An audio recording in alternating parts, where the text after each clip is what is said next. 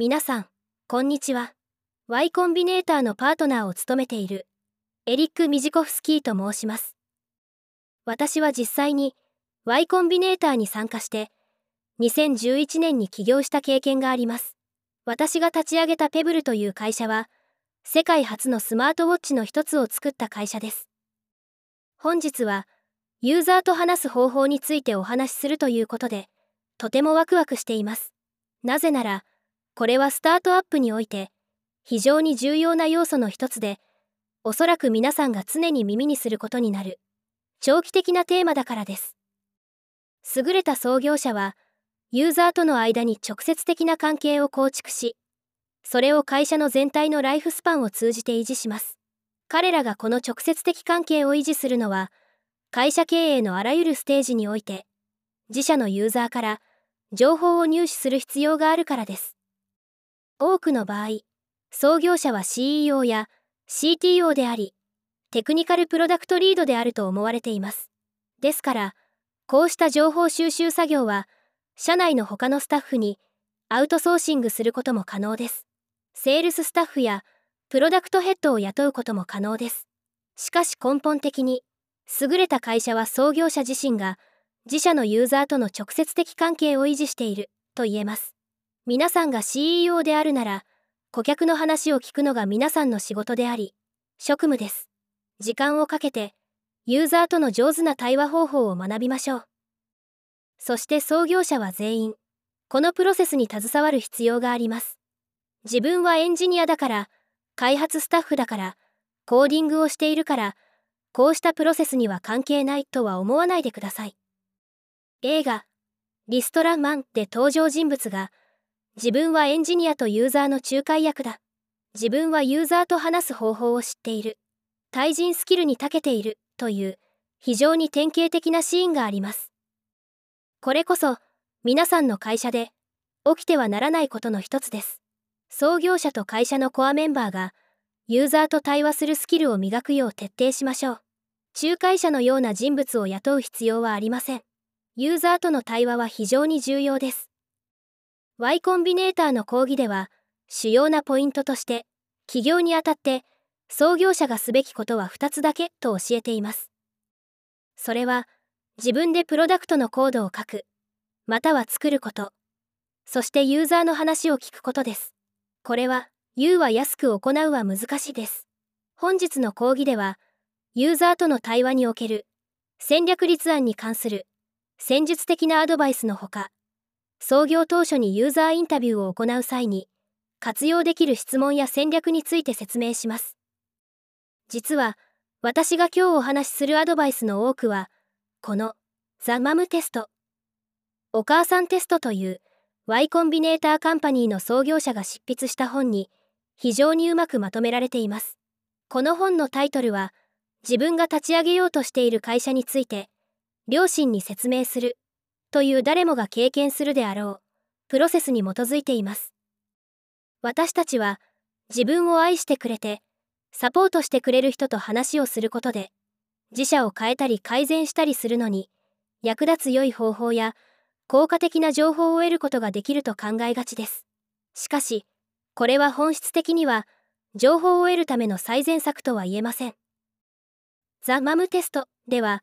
ユーザーインタビューを実施しようとする際私たちが犯しがちな3つの間違いについて筆者のロブが説明しています。ほとんど全員が犯してしまう。1つ目の間違いは自分のアイデアについて話をしてしまうことです。これはまさに誰もがしてしまうことです。私たちは創業者です。創業者とは自分のアイデアを売り込みたくて自分が手がけているプロダクトについて話をしたくて仕方ありません。しかしユーザーインタビューは自社のプロダクトを売り込む場ではありません。優れたユーザーインタビューとは自分が話をしている相手から情報を引き出すこと、プロダクトやマーケティング、自社のポジショニングの改善に役立つデータを引き出すことを目的にしています。自社のプロダクトを使ってくれるよう、売り込むためのものではありません。優れたユーザーインタビューの本質は、ユーザーの生活について学ぶことにあります。自分が解決しようとしている問題点とそれに関してユーザーが経験しているかもしれない経験について、具体的に聞く必要があります。次に、ほとんど全員が犯してしまう2つ目の間違いは、仮説の話をしてしまうことです。私たちは自社のプロダクトがどんなものか、どんな機能を盛り込もうとしているかについて話し、こんなものがあったら、興味を持ちますか？そのためにお金を払っても良いと思いますか？といった質問をしてしまいます。これは間違っています。そうではなく、ユーザーの生活の中で、すでに起きている具体的な出来事について話をしましょう。そうすることで、プロダクトや会社を変える、意思決定に役立つ、より説得力がある、有益な情報を入手できます。さらに、ユーザーの生活全般に関する話もする必要があります。具体的な問題だけを、いや、皆さんが提示する具体的なソリューションだけを話す必要はありません。ユーザーに関する情報、彼らが問題に直面するに至った経緯に関する情報を引き出すよう心がけてください。ユーザーの生活に関するより幅広い質問をして、ユーザーがその問題にどのようにたどり着いたか、前後関係を引き出してください。ユーザーの動機について学んでください。そもそも、なぜユーザーはその問題に遭遇したのか、その理由について学んでください。そして、ほとんど全員が陥る3つ目の罠は、自分たちが話をしすぎてしまうことです。私たち創業者は、常に投資家や従業員を相手に提案をし、人材やパートナーを雇おうとしています。ですから、私たちは自分が話をするのに、多くの時間を割きがちです。しかしユーザーインタビューでは、話をしたいという気持ちを抑えて、聞き役に回ってください。メモを取り、ユーザーの話に耳を傾けてください。なぜなら、ユーザーと対話するこの10、20、30分という時間で、できる限り多くの情報を引き出しておけば、オフィスに戻り、共同創業者と顔を合わせた時に、ユーザーの生活に関する確かなデータや真実を提供することができるからです。初期の顧客インタビューの際、誰もが使える、とても良い質問が5つあります。1つ目の質問は、あなたが解決しようとしていることに関する一番の難題は何ですか？です。ここでは、ドロップボックスを例に説明しましょう。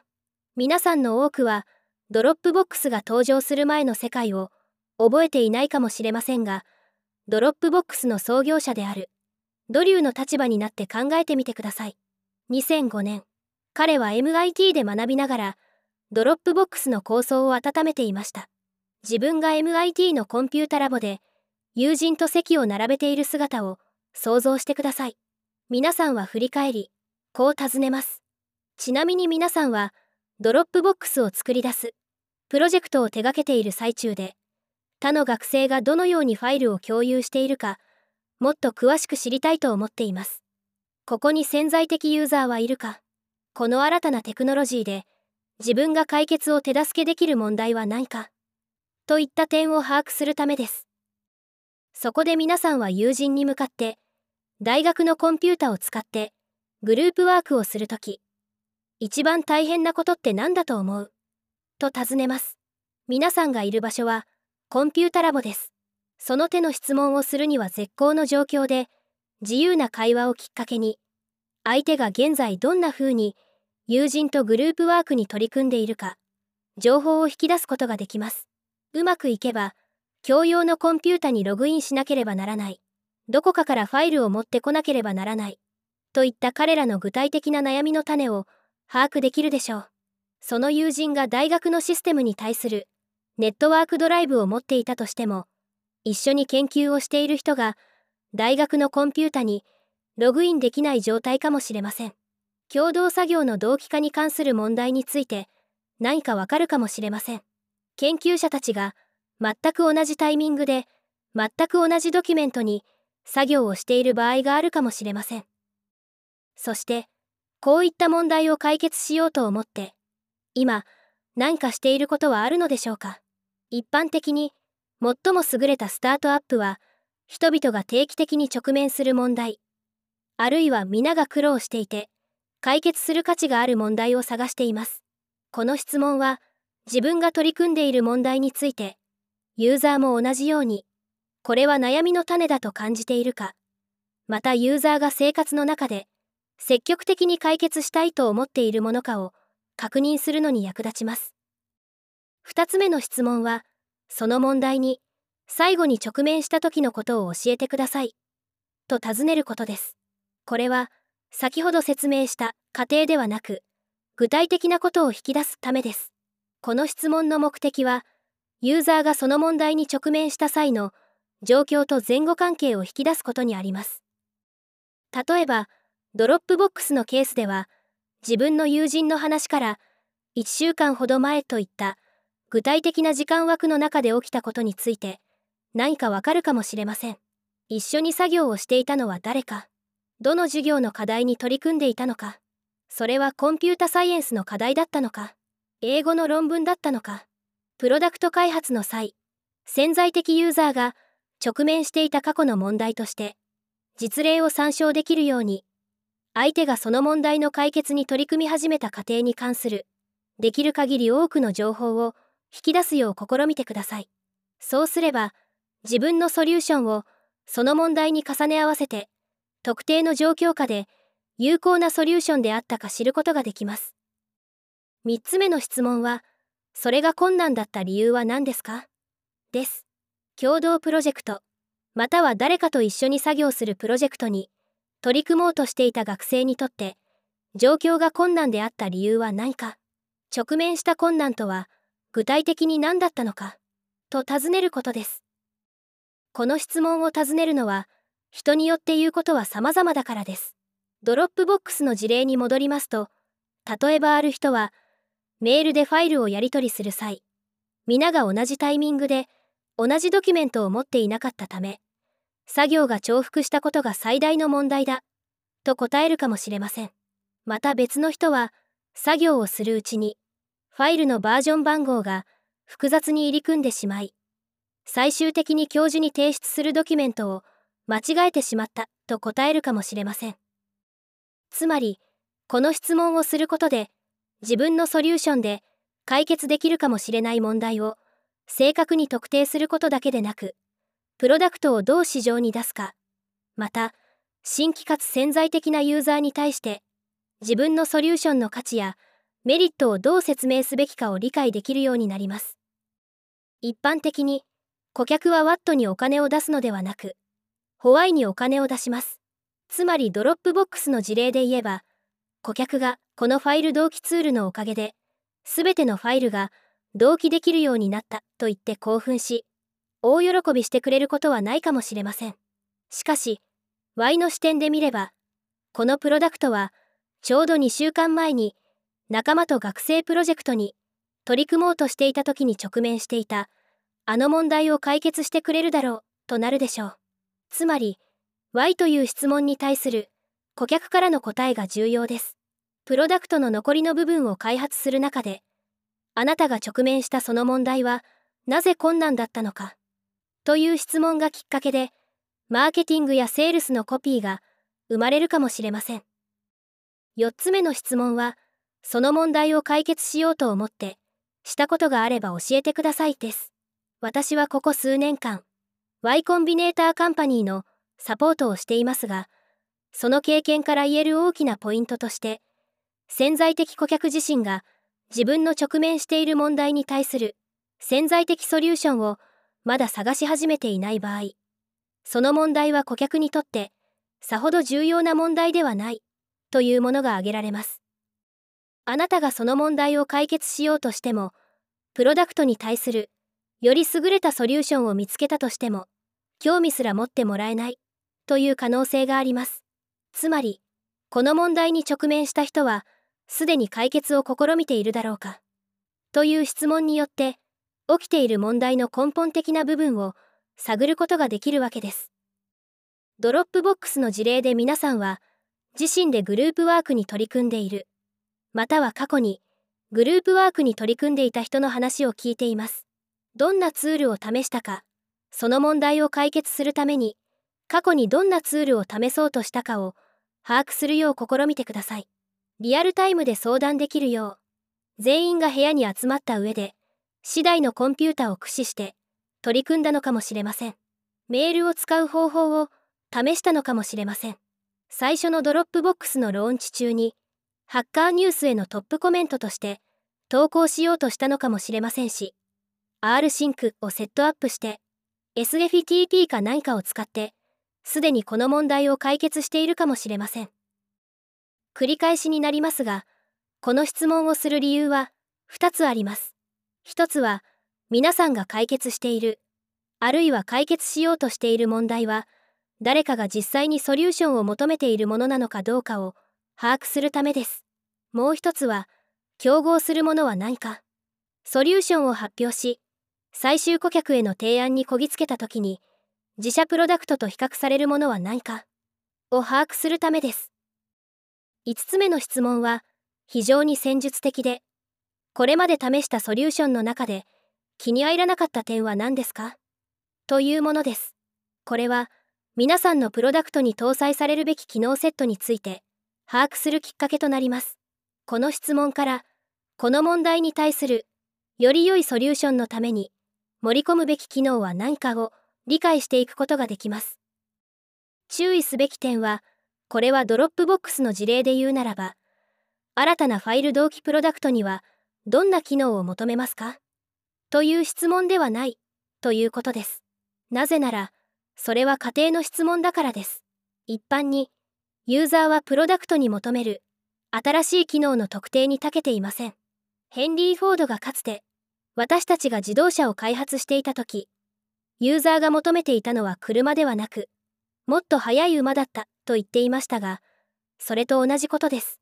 つまりこの質問は彼らがすでに試した既存のソリューションにおける問題点を具体化するものです。これらは具体的な情報ですから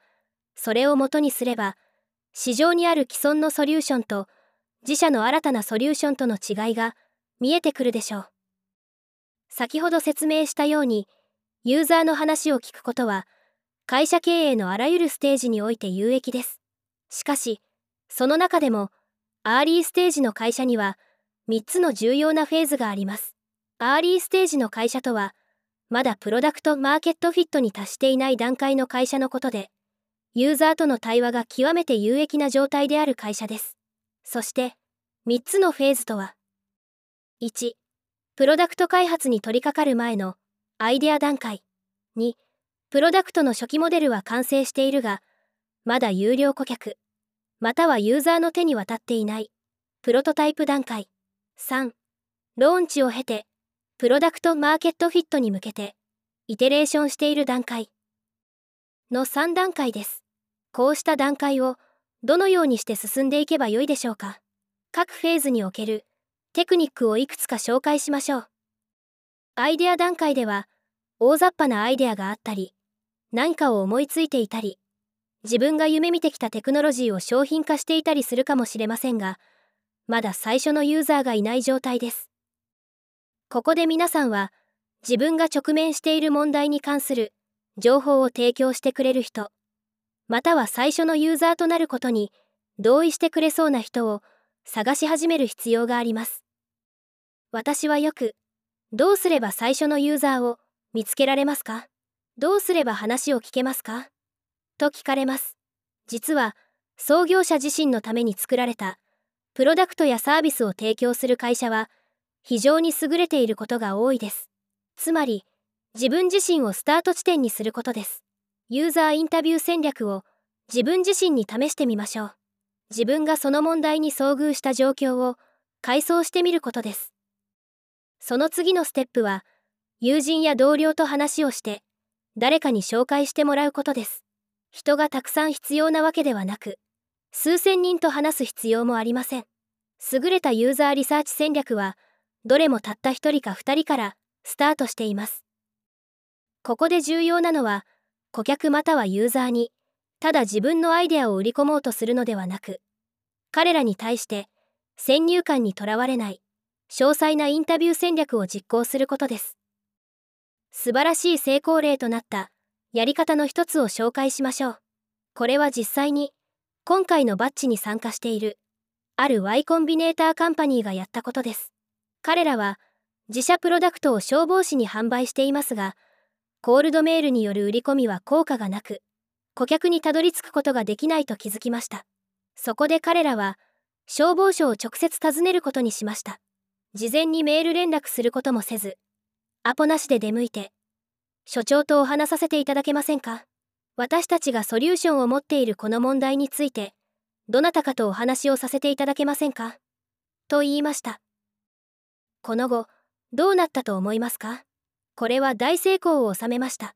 彼らは突然消防署を訪問しただけで、10、15分の対面ミーティングを何人もの人とすることができました。つまり、何かに悩んだ時、フィードバックを入手したい、具体的なターゲット、顧客基盤が存在するならば、とにかくそこに行ってみることです。これは少し押し付けがましいようで、気が引けることかもしれません。しかし私が思うに、皆さん自身が、ターゲット顧客基盤が直面している問題を解決していると心から思えるのなら、最終的には相手の役に立つことになります。15分という時間を割いてもらい、問題についてより詳しく理解することで、相手の役に立てるわけです。業界のイベントもまた、多くの新規顧客と交流することができる、素晴らしい場所です。私がペブルで働いていた頃の話ですが、私たちは当時、実際に CES に行きました。CES とは、ラスベガスで開催される、大規模な電子機器の見本市です。私たちは、ブースを出展していませんでした。そこでただ、ゲリラ的な手法として、手当たり次第に、潜在的ユーザーとのミーティングを取り付け、会場の外の喫茶店で会いました。私たちには、マーケティング予算もありませんでしたが、この方法で、全くお金をかけずに済みました。CES は、業界内の多くの人々が集まる場所ですから、私たちが話を聞きたいと思う、多数の潜在的ユーザーがいると分かっていました。この段階でのちょっとしたコツをお教えしましょう。それはメモを取ること。とにかく詳細なメモを取ることです。なぜなら、先ほど説明したように、これらのユーザーインタビューで得られる重要な情報のうち、どれが役に立つかは、後にならないとわからないからです。誰かと話をしながら、メモを取るのが苦手な人は、友人や共同創業者を同席させて、初期を頼んでも良いですし、インタビュー相手に録音をしても良いか、聞くのも良いでしょう。迷っている時は、できるだけ多くの情報を集めることです。気楽に考えましょう。先ほどお話ししたように、ただ相手を訪ねてみるだけでも良いです。事前の計画は必要ありません。スケジュールを20分ずつ細かく分けて、カレンダーに記入し、延々とユーザーインタビューを繰り返す必要はありません。流れに身を任せてください。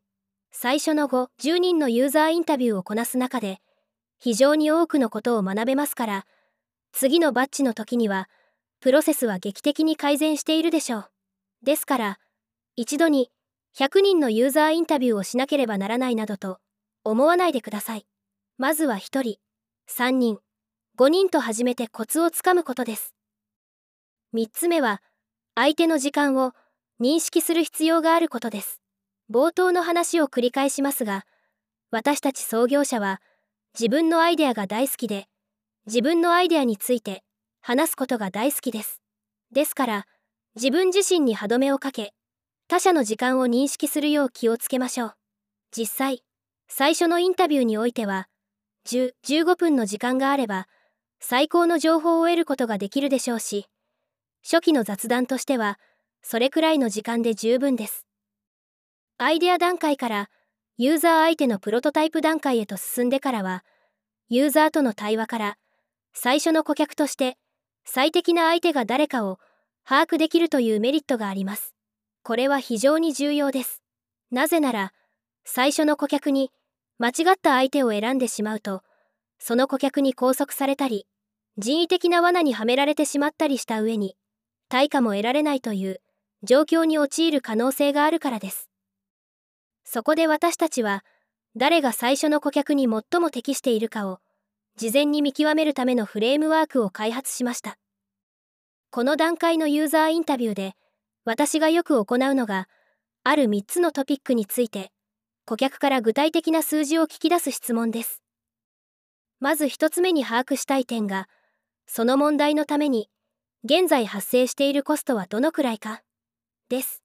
ここで知りたいのは、顧客がこの問題を解決した場合に得られる収益、この問題を解決するために、現在費やしている金額、この問題を解決しようとして、無駄にしてしまった金額が現時点でいくらか、といった具体的な数字です。二つ目に把握したい点は、その問題に直面する頻度はどのくらいか、です。1時間に1回なのか、1日に1回なのか、四半期に1回なのか、1年に1回なのか、スタートアップのターゲットに最適なのは、より頻繁に直面する問題です。これには2つの理由があります。1つ目は、顧客がより定期的に問題に直面することで、その問題に対する苦痛も、より定期的に感じていて、潜在的ソリューションをより受け入れやすいからです。2つ目は、ユーザーがより頻繁に直面する問題に取り組むことで、自社のプロダクトが実際に問題を解決できるかどうかを試す機会が増えるからです。私は以前ペブルに携わっていた頃、毎日使われることを目的としたデバイスに取り組んでいるという点がとても気に入っていました。毎朝起きて腕時計を身につける。これは私にとって素晴らしいことでした。なぜなら、もし人々が腕時計を身につける習慣がなければ、自分が取り組んでいるプロジェクトは間違った方向を向いていることになるからです。つまり、最初の顧客に一番向いているのは、かなり頻繁に、その問題に直面している顧客と言えます。3つ目に把握したい点は、その問題を解決するための予算はどのくらいか、です。例えば、工場の組み立てラインに関する何らかの問題を解決する場合を想像してみてください。実際に組み立てライン現場で働いているオペレーターの話を聞けば彼らはこの問題にかなり定期的に直面しているかもしれませんしかし彼らは予算を持っていません彼らには実際にその問題を解決する権限はないわけです。その権限を持っているのは彼らの上司かさらに上にいるオフィスまたは本社内の人間です。繰り返しますが最初の顧客に最も適した人を特定するにはその相手が実際に問題を解決する力を持っているか選択肢を与えられた時に対応できるかを見極める質問をすることです。この図は私がよく使っているもので顧客に関するこれら3つの質問に対する答えを重なり合うベン図にして視覚化しています。先ほど説明した3つの質問に対して最も高い数値的回答を持つ顧客が最初の顧客に最も適している顧客としてベン図の中心に位置することになります。簡単な例で説明しましょう。皆さんが最高に美味しい新しいフルーツスムージーを作るための超高性能ミキサーの開発に取り組んでいると想像してください皆さんは複数のユーザー例えばマクドナルドザ・フレンチ・ランドリー Google の社内カフェに話を聞くことにしました。そして、ユーザーインタビューで得られた回答を3項目にまとめたシンプルなスプレッドシートを作ります。このデータは、最初に自社プロダクトを販売する顧客を決定する際に活用できます。例えば、ザ・フレンチ・ランドリーは、ナパにある超有名レストランです。彼らなら、あなたの新テクノロジーを利用し、これまでにない極上の新しいスムージーを売り出す機会を持っているかもしれません彼らは単価を高く設定することができますが利用頻度はあまり高くなさそうですザ・フレンチ・ランドリーではフルーツスムージーに興味を持つ顧客は少なくこの店のスーシェフ副料理長と話をした皆さんは店が導入を望んでいたとしてもこの問題を解決するのに足りる資金を持っていないことに気づくかもしれません別の潜在的顧客は Google の社内カフェのシェフです。皆さんにとっては都合が悪いことに Google は従業員に無料で食事を提供しています。ですから皆さんの新しいテクノロジーによるスムージーを自社のレストランに導入しても社内カフェのシェフはより多くのお金を稼げる立場にも、節約ができる立場にもありません。確かに Google は、多くの従業員を抱えていますから、1週間で作られるスムージーの量は、かなり多くなるでしょう。しかし同時に、彼らはこの問題を掘り下げるための予算を持っていません。このように、初期顧客とのインタビューから、実際に自社プロダクトの最初の顧客となる可能性が最も高いのは、マクドナルドであると判明します。マクドナルドでは、新たなスムージーの単価を高く設定できないかもしれませんが、大量の店舗を有していて、個々の店舗が大量の顧客を抱えています。加えて、皆さんがたまたま、マクドナルドのチーフフードオフィサーへ紹介されたとします。実際にそういう役職が存在するかは分かりませんが、この人物は数十億ドルの予算を管理しています。そして、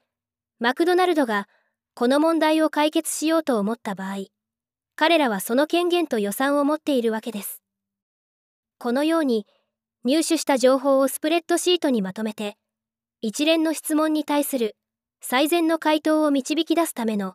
シンプルなスタックランキングを行います。このフレームワークは各種ユーザー調査から得られたあらゆる情報をまとめて最良の顧客を見つけるのに活用できます。プロダクト・マーケットフィット前にユーザーインタビューが役に立つ最後のステージがプロダクト・マーケットフィットに向けたイテレーションプロセスの段階です。ポール・グレアムはプロダクト・マーケットフィットを人々が求めるものを作り出した時と簡潔に定義しています。マーク・アンドリーセンもプロダクト・マーケットフィットに関する素晴らしいブログ投稿をしていてプロダクトが自然と自分の手を離れる時と評しています。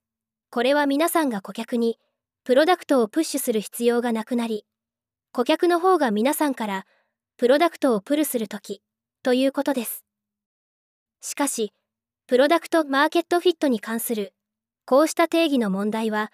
内容が曖昧だという点です。さらに、プロダクトマーケットフィットに到達したことを知るためには、すでにそれを達成していなければならないという意味で、訴求的です。つまり、イテレーションのため、またプロダクトマーケットフィット到達に向けた、プロダクト改善のために、盛り込むべき機能を見極めるという点では、あまり有効ではありません。メール高速化アプリのスーパーヒューマンをご存知でしょうか？同社の CEO が少し前に、プロダクトマーケットフィットに関するこうした曖昧な定義にいかに悩まされてきたか。またこうした定義は、プロダクトマーケットフィットの予測には役立たず、達成したかどうかがわかるだけの知行指標である、という素晴らしいブログ投稿をしています。彼は自社をプロダクトマーケットフィットへと導いてくれる、リアルタイムの定量的システムの構築を目指しましたが、当然そこには、ユーザーとの対話が含まれていました。彼がこのことについて書いた素晴らしいブログがあります。Google 検索ですぐに見つけることができます。ここでは要点だけを説明しますが、素晴らしい内容なので、すべて読むことを強くお勧めします。その中で彼は、ほぼすべての顧客に、毎週質問をするというプロセスについて説明しています。これは必ずしも自社の顧客基盤全体である必要はなく、30、40人のユーザーで十分です。これは非常に重要な質問で、もし、スーパーヒューマンを使えなくなったら、どう思いますか？というものです。答えには、非常に残念。少し残念。残念ではないという、3つの選択肢があります。彼が測定していたのは、非常に残念と答えたユーザーの割合でした。そう答えたユーザーが、プロダクトを最も評価してくれているユーザーであり、自身の生活においてプロダクトが重要な一部となっている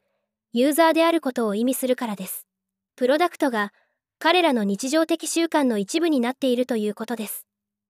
そして彼はスーパーヒューマンを使えなくなったら非常に残念と回答するユーザーの比率が毎週40%以上になったらそれは何らかのシグナルであると解釈しました。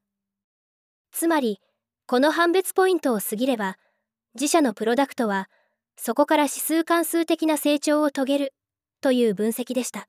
彼は成功を収めている他の数社の数字も調べ、この質問に対する回答が常に40%前後、またはそれ以上であることに気づきました。繰り返しになりますが、この講義では、詳細な部分まで紹介できないと思いますので、皆さんには、このブログ投稿を読むことをお勧めします。ちょうどイテレーションをしていて、実際に、この質問をできるユーザーが存在する段階にいる場合、これは極めて有効な手段となります。前の週に開発した機能が、実際にプロダクトマーケットフィットに寄与しているか、プラス効果になっているか、または逆に、プロダクトマーケットフィットから遠ざかる要因になっていないかを、定量的に判断することができるからです。他にも、この段階で使える、ちょっとしたコツのようなものがあります。一つ目は、ユーザーの登録時に電話番号を尋ねておくことです。データに目を通していて、この特定のデータは何を意味しているのか、我々の顧客に何が起きているのか、と考えることは多々あります。全体の20%のユーザーが、この問題に直面しているようだ、と悩むことがあるかもしれません。このような時は、問題に直面しているユーザーのうちの一人に、電話をかけて話を聞くだけで、解決する場合もあります。私は日頃から創業者たちに、ユーザー登録の過程において、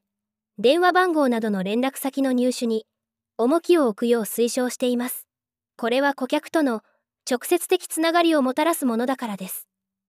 二つ目は、すべての意見を取り入れようとしないことです。どんな機能が欲しいですか？と、ただユーザーに尋ねるのはいけません。それらの機能が本当に自分のプロダクトをよりユーザー満足度の高い、有用なものにするかどうかを把握する必要があります。そこで参考になるのが、先ほどの Superhuman の CEO がブログ投稿で書いているアドバイスです。または他の戦術的な手法も使えます。ユーザーに、この新しいプロダクトや機能に関心がありますか？と聞くのではなく、これがアップグレードフローです。この新しいプロダクトが気に入ったなら、クレジットカードを用意してください。この機能が欲しいなら、クレジットカード情報をご記入いただくか、お支払いの金額を増やしてください、ということです。実際に機能を盛り込む前であったとしても、これは自分が今手がけている機能が、実際にユーザーに使ってもらえるものかどうかを判断するのに役立ちます。この段階のユーザーインタビューにおける3つ目のコツは、良くないデータを無視することです。入手したデータの中で、最も良くないデータの一例が、賞賛です。新しいデザインがすごくいいとか、これは本当に役に立つよ、と答える人もいるでしょう。ユーザーインタビューで、そういった感想を聞くのは、気分が良いことかもしれませんが、実はこれは有益な情報ではありません。こうした賞賛は、具体性に欠けるコメントだからです。あなたのプロダクトに関する一般的なコメントであり、戦術的なものではありません。今後、プロダクトをどのように変更、改善していけばよいかに関して、正確な情報が含まれていません。良くないデータ例の2つ目は、あやふやな情報です。これには、家庭やごく一般的なコメントが含まれます。ユーザーインタビュー中に、このプロダクトは将来的にこんな感じになるかもしれませんといった家庭の話に移り始めてしまったら、具体的な話に立ち戻るようにしてください。繰り返しますが、ユーザーインタビューとは、自社のプロダクトを売り込む場ではありません。将来のプロダクト改善のために、過去に、ユーザーが直面した問題や課題について、学ぶ場であることを忘れないでください。講義は以上です。本日はユーザーと話す方法について、簡単に説明しました。